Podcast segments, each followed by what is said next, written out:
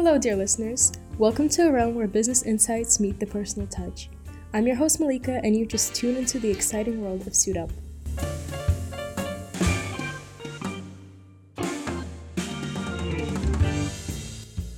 Hi, today I'm joined by Jacque James, who was a winner in the commercial awareness competition hosted by the Aspiring Solicitors in 2022. Hi, Jack.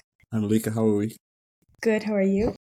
I'm doing very well. Doing very well. Enjoying, you know, life. I'm waiting to start the SQE. So yeah. That's good to hear. Um, so could you please tell us more about, you know, the commercial awareness competition, what it is, and why you decided to join it? Uh, yeah, so the commercial awareness competition is a great competition that is hosted by Aspiring Solicitors and sponsored by uh, five firms Baker McKenzie, Dechert, uh, Skadden, uh, Mayer Brown, and BCLP.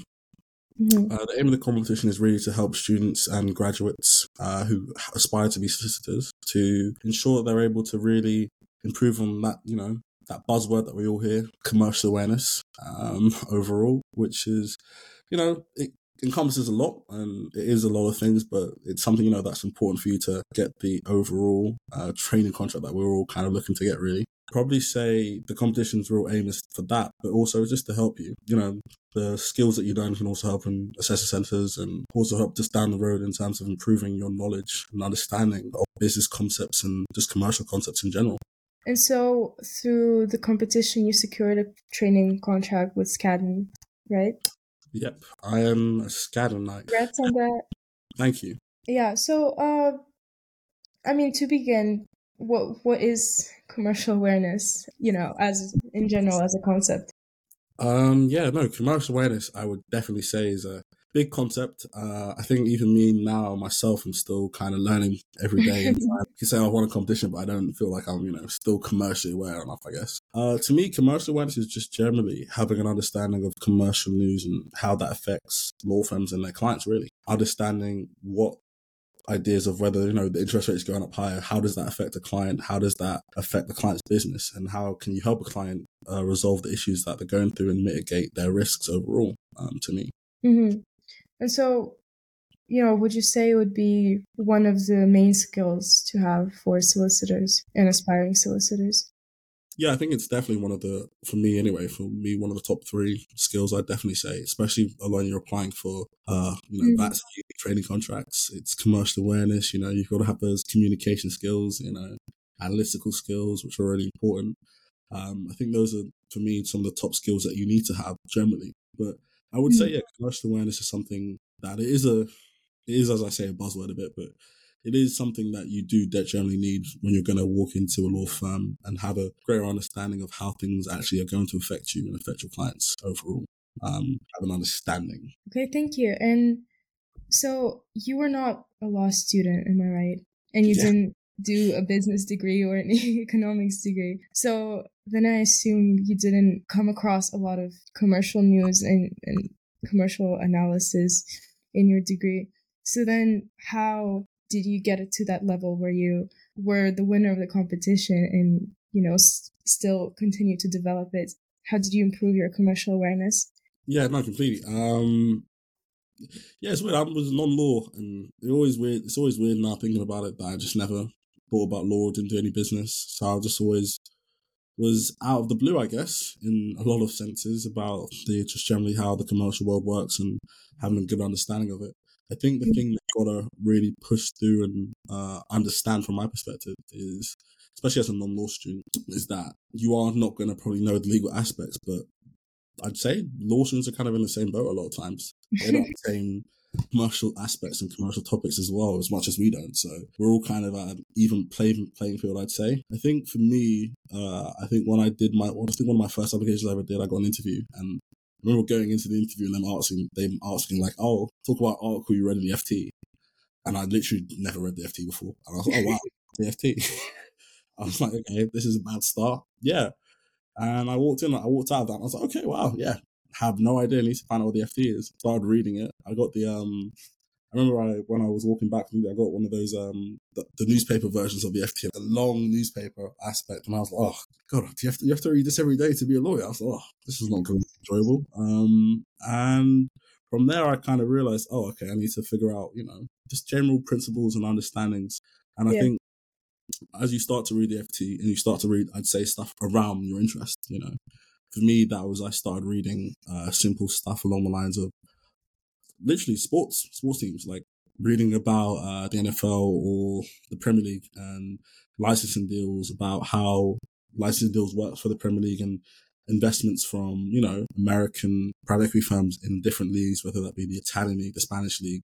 And then mm-hmm. from there, you're okay, this is interesting. And you start to figure out just general knowledge. And that from there, it kind of becomes a little crevice you can open up. And then that leads to you learning about what private equity is. Yeah. From reading about uh, the Italian leagues and the Spanish leagues, understanding mm-hmm. private equity firms are, understand what their business plans are and how they kind of move forward and progress with investments and looking at who they're investing in, why they're investing, what the aim of their investments are.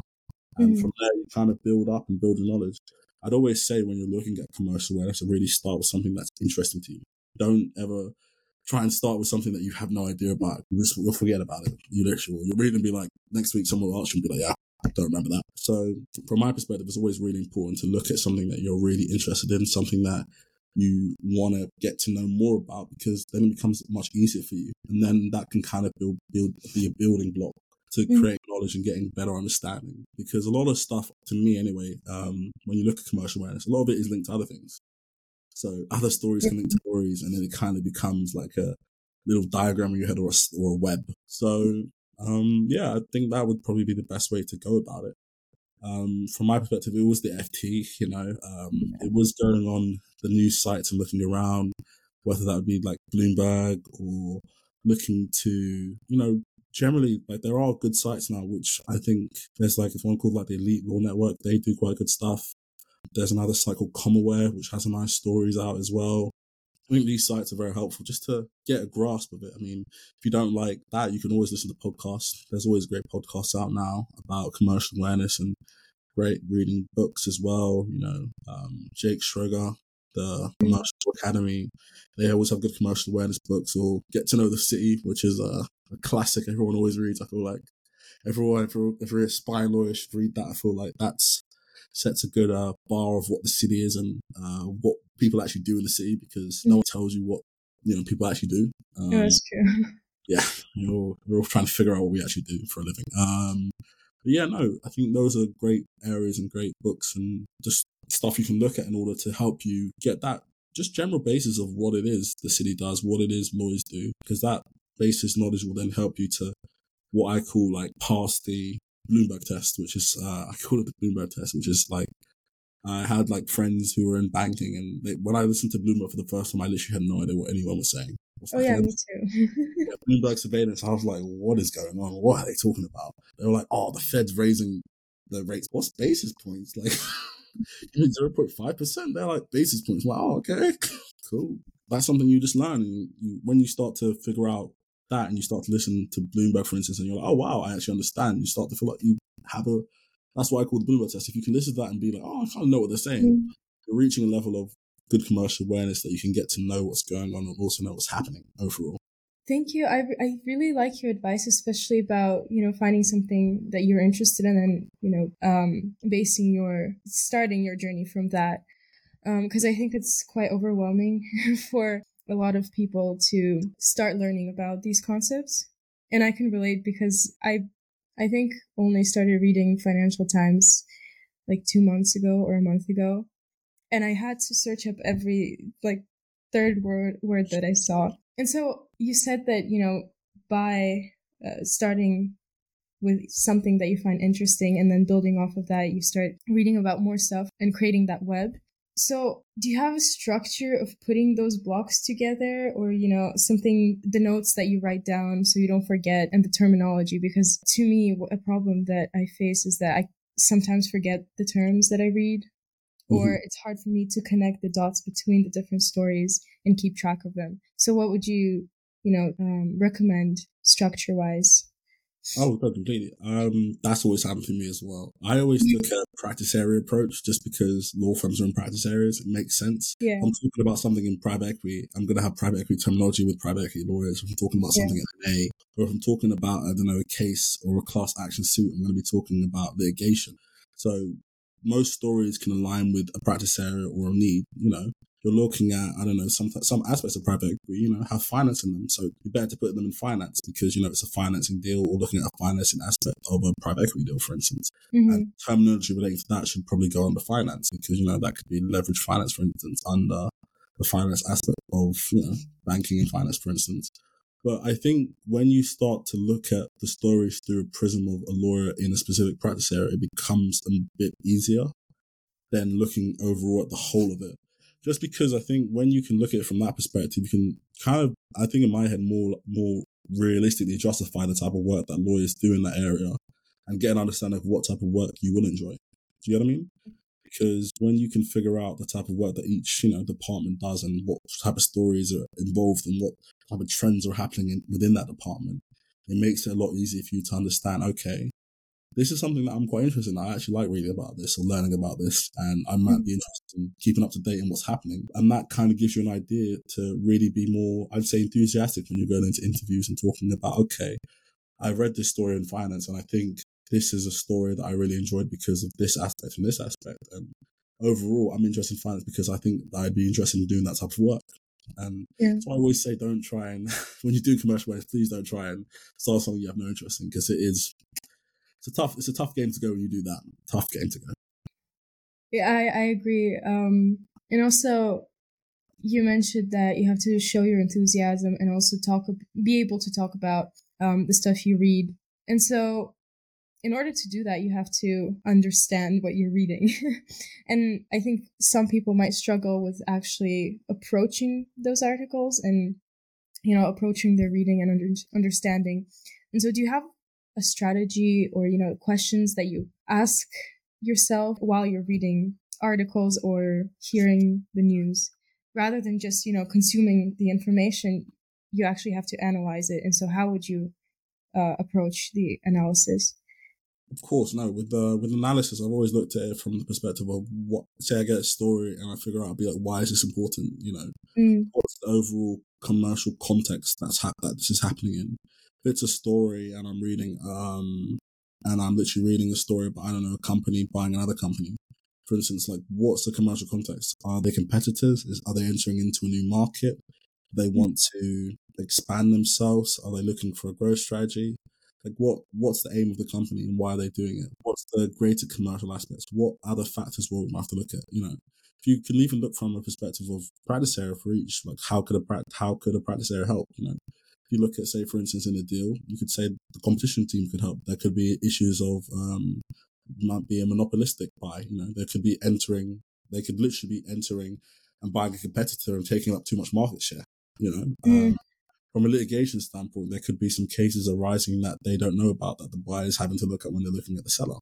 The seller could have some cases arising, or there could be some litigation issues generally. Um, even the IP team, there could be IP and patents that they might need to transfer and to move across to the new company. There's various factors you can look. I think for me, when I was analyzing stuff, it was always important for me to actually bring it back to law in a sense. Just because when you look at a deal, you can look at it from a business perspective, why is this important in the commercial context? But I think I've always taught, tried to bring it back, in my opinion anyway, try to bring it back to law because it would always make you think of a think in the way a lawyer would think. Because as a result, as a lawyer, you are kind of having to look through everything through a legal framework.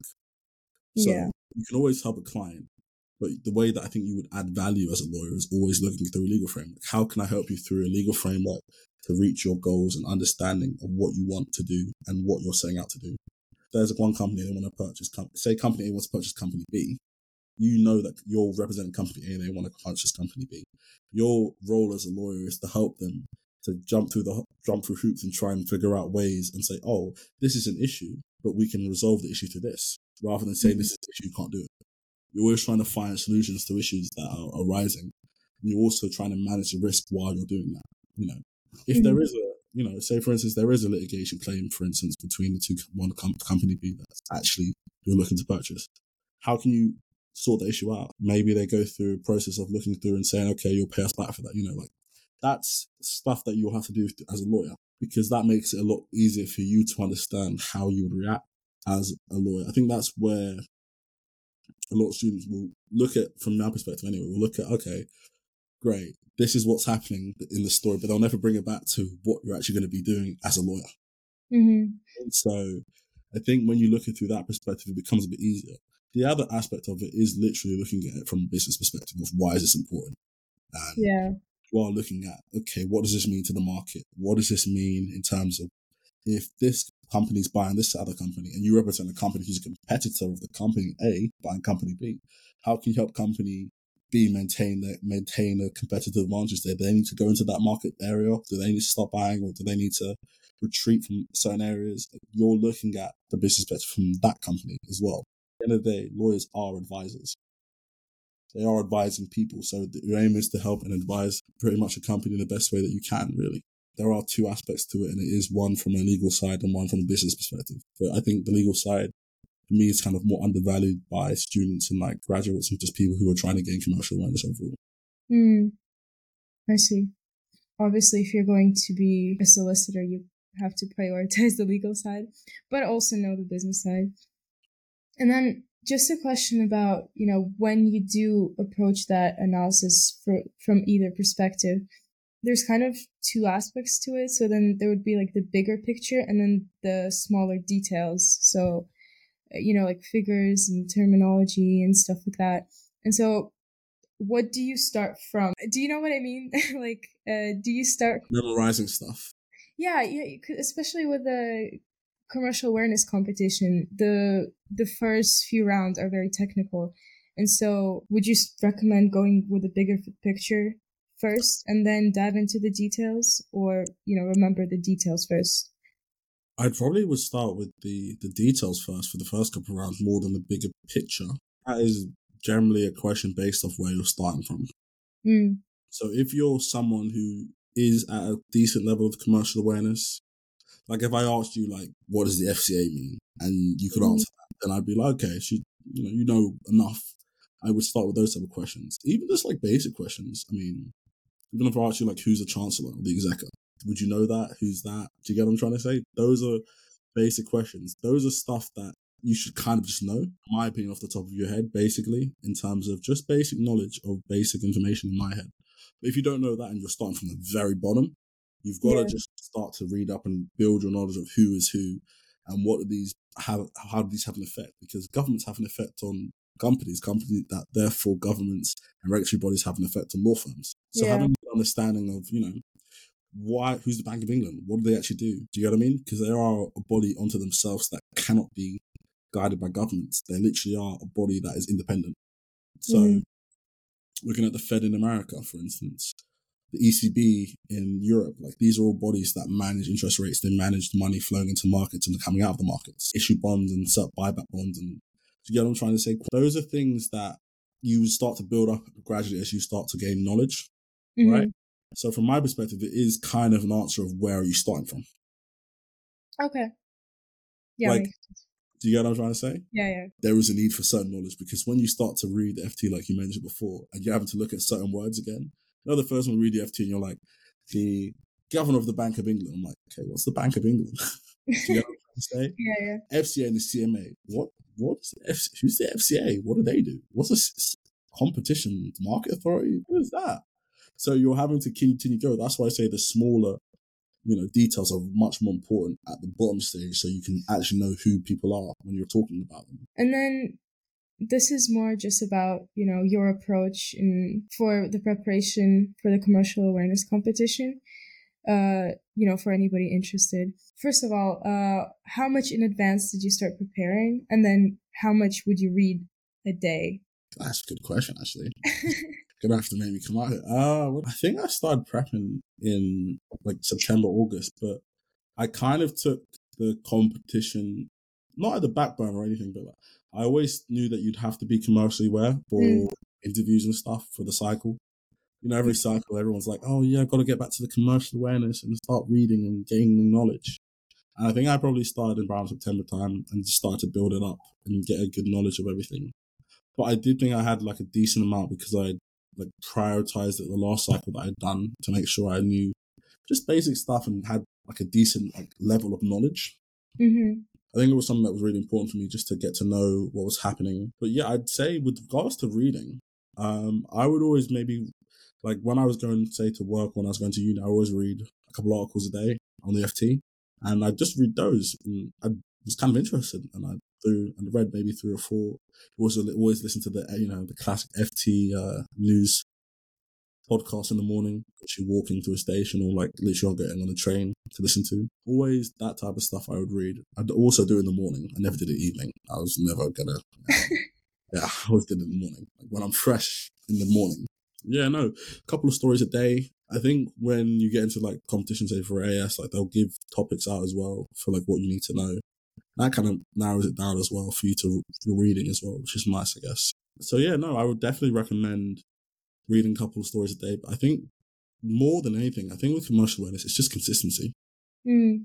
That's like a thing. You know, like you might have one day you read stuff and the next day, oh, I forgot I was at uni, or you just forget. So, yeah, I think with commercial awareness, 100%, it will just be being consistent is the number one thing. Because if you do it every day, you'll start mm. to pick up trends in the news of what's happening and start to pick up things that are happening in the market overall. And that will allow you to have a greater understanding of what's happening. And that will maybe move you into a point where you'll actually start to have an opinion about stuff. Do you know what I mean? That's when yeah. you start a bit more confidence when you actually know what you're talking about. And you can kind of back it up. Yeah. I mean, I agree with the consistency point because um, I noticed that when I started reading it, maybe 20 minutes a day, I saw kind of the same, not the same stories, but continuations of the same stories. And then you kind of track that, that issue or that deal. And then you kind of start forming an opinion on it.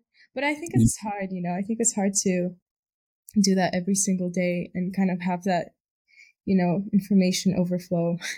Yeah, no, it, it is. It is. Um, I think, but even when you're talking, you really understand, Malika, like that it is something that grows like you start to read more and more and it becomes like, oh wow, like this is the same story I was reading back then. Oh, I was right. Oh, that's quite cool. Do you know what I mean? Like it's mm-hmm. it's it's interesting overall, I'd say.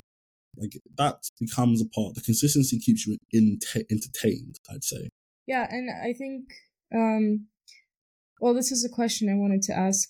I, I guess it would have been better a bit earlier, but what sources would you recommend to read those articles and to get that um, information? Yeah, no. Um, FT, and I'm always gonna be an FT guy. Uh, I'm always a big fan. Bloomberg is quite good. Um, for like short, short areas and short stories as well. Yeah. In terms of news, I also like the site called Comaware, which is always good. I always enjoyed that site. Uh, there's one called the Elite Law Network, which is quite new, which I used to read as well, which I've started reading from them. They're quite new, which I like. Um, I found um, them on LinkedIn actually. yeah, yeah. Yeah, no, I've, I've actually, they're quite new, but I started reading them. They're quite interesting, actually. TCL always has some good uh, series as well. Um, they have those like, commercial awareness, uh, they do like commercial awareness stories on the email and the newsletter, which is all, it comes out in like two weeks. They have some good stories I always, you know, listen to because they always have seem to have a good idea of like, I would say law firms as a business, which I think we don't think about as much as well. Looking at law firms as actual businesses, which is, um, you know, because a lot of them post their, you know, their company house and they post their revenue. And that's quite interesting, I always say. Also with podcasts, there's so many. Um, the lawyer does a good podcast that I listen to sometimes. Uh, FT News Briefing. Uh, mm. Some of the podcasts, you know, there's quite a few I listen to. Yeah, no, there's a, there's a couple more which are which are quite good as well. I'd say that are like a good podcast that I would listen to. I think that from there, you know, I always listen to private equity deals. Uh, Behind the Money is always good. Mm-hmm. Economist was good, and the bottom line is a good one because it gives you ideas of sectors. Okay, yeah, thank you. I mean, that's a good recommendation, and I do read like half of those, so I guess I'm on track. yeah, no, I, I, no, you're on track. I, I, did say that to you. You know, uh, like, we read the same stuff. You're not, you're not reading anything different to me. I've not yeah. got the, not got any source that's different. yeah. So I think at this point I wanted to do like a transition into the uh into the deep dive that we are gonna do today. And so you wanted to talk about the subway deal, the Roark Capital, right? Yeah. I think Roark Capital, that deal was very interesting uh, generally. Um, yeah, no, so Roark is a private equity firm based in America and they purchased, a, well, they struck a deal to basically buy Subway which mm. is a private held US train. So like Subway, you know, we all know Subway. They're not. Yeah. They're actually not on the stock exchange. So they're private. They're a private company, which is actually private one that's owned around the world. You know, like everyone knows Subway. They've got about 37,000 stores worldwide. It already had a quite a big brand name and brand appeal, but the only thing I think that was missing with that deal was it's a family business, but it was kind of suffering after the pandemic and looking back at it, the numbers have been falling down quite drastically. But you know, mm-hmm. I think that's because they probably didn't have the setup that I think a lot of other companies had in terms of the Uber Eats, the Deliveroo. So they weren't in the same position, I would say, after that during looking at COVID. So I think that's probably one of the reasons Roark was able to actually probably buy them for quite cheap when you think about it. Mm-hmm. Because for nine billion for quite a, a, huge amount of shops is quite a good price, I would say.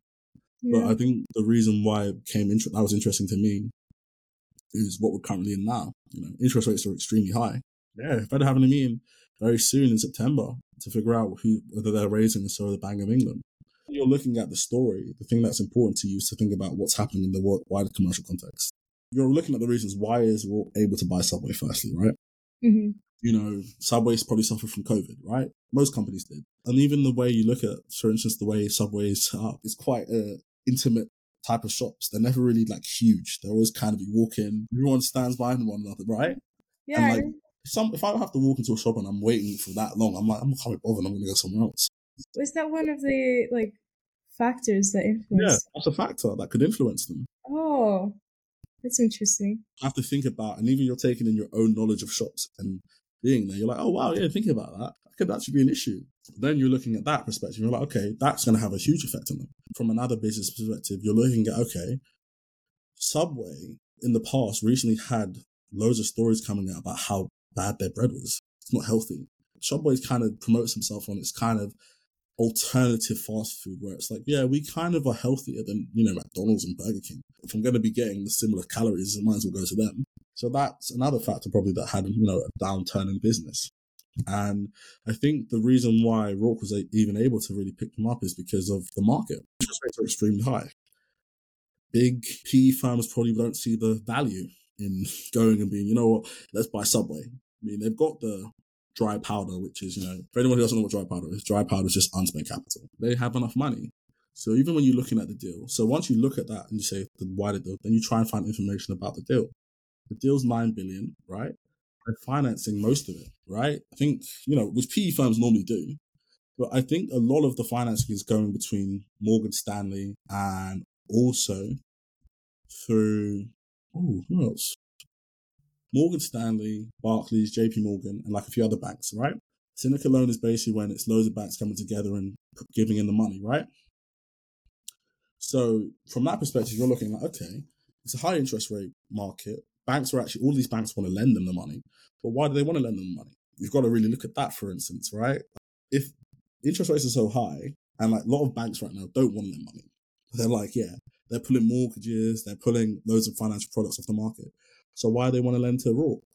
You have to f- look at that, go inside deeper then, and try and figure out what's happening. You can now see, oh, okay, basically what they have, they have an earnout clause in the financing. The earnout clause means that if EBITDA, which is you know, God, yeah, earnings before interest, tax, uh, depreciation, depreciation, depreciation amortization, yeah, EBITDA, yeah, love that. Um, you're looking at that, and they have an earnout clause in it, which meaning if that EBITDA, so all of those you know, hit if it hits, they have to pay out the full five billion. Now that's a great clause for a bank's perspective. They're like, yeah, great. If you don't meet these targets, you get our money back in full. Lovely. If say for instance, even if they do that and have to pay the back, what they could do is mm-hmm. put in a securitization. Mm-hmm. Right. So a securitization is basically when they'll put they will literally put in all the franchise fees. So they've got make say they make, I don't know, revenue. Say they make loads of money from just franchises, right? Franchise fees, right? Yeah. They can put all of that in to say put pull them all together, say in a little fund, right? Yeah. That fund can then be sold to investors, right? And they can use the money and raise five billion for that fund and literally pay back the bank's earnout fee. Mm, okay. Right? Yeah. If they if it meets, right? And then they can give it and put and make the investors pay them for that they mm-hmm. pay the banks back, and then the investors will now take all of the franchise fees out of the business to, mm-hmm. they get their money back with interest. Okay. So that's how another way. So even though they're paying and they've got the earnout clause, they still got Yeah. another way to get around it.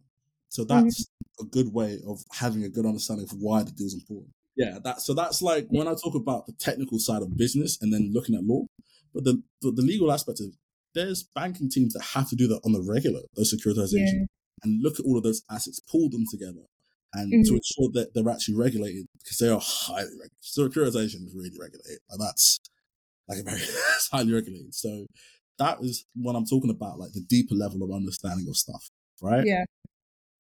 And even if you go into deep and then you try and figure out about Roark, the company, they've already bought food brands. They do buy food brands for quite a lot. I think they bought there's they bought the Dunkin' Donuts brand.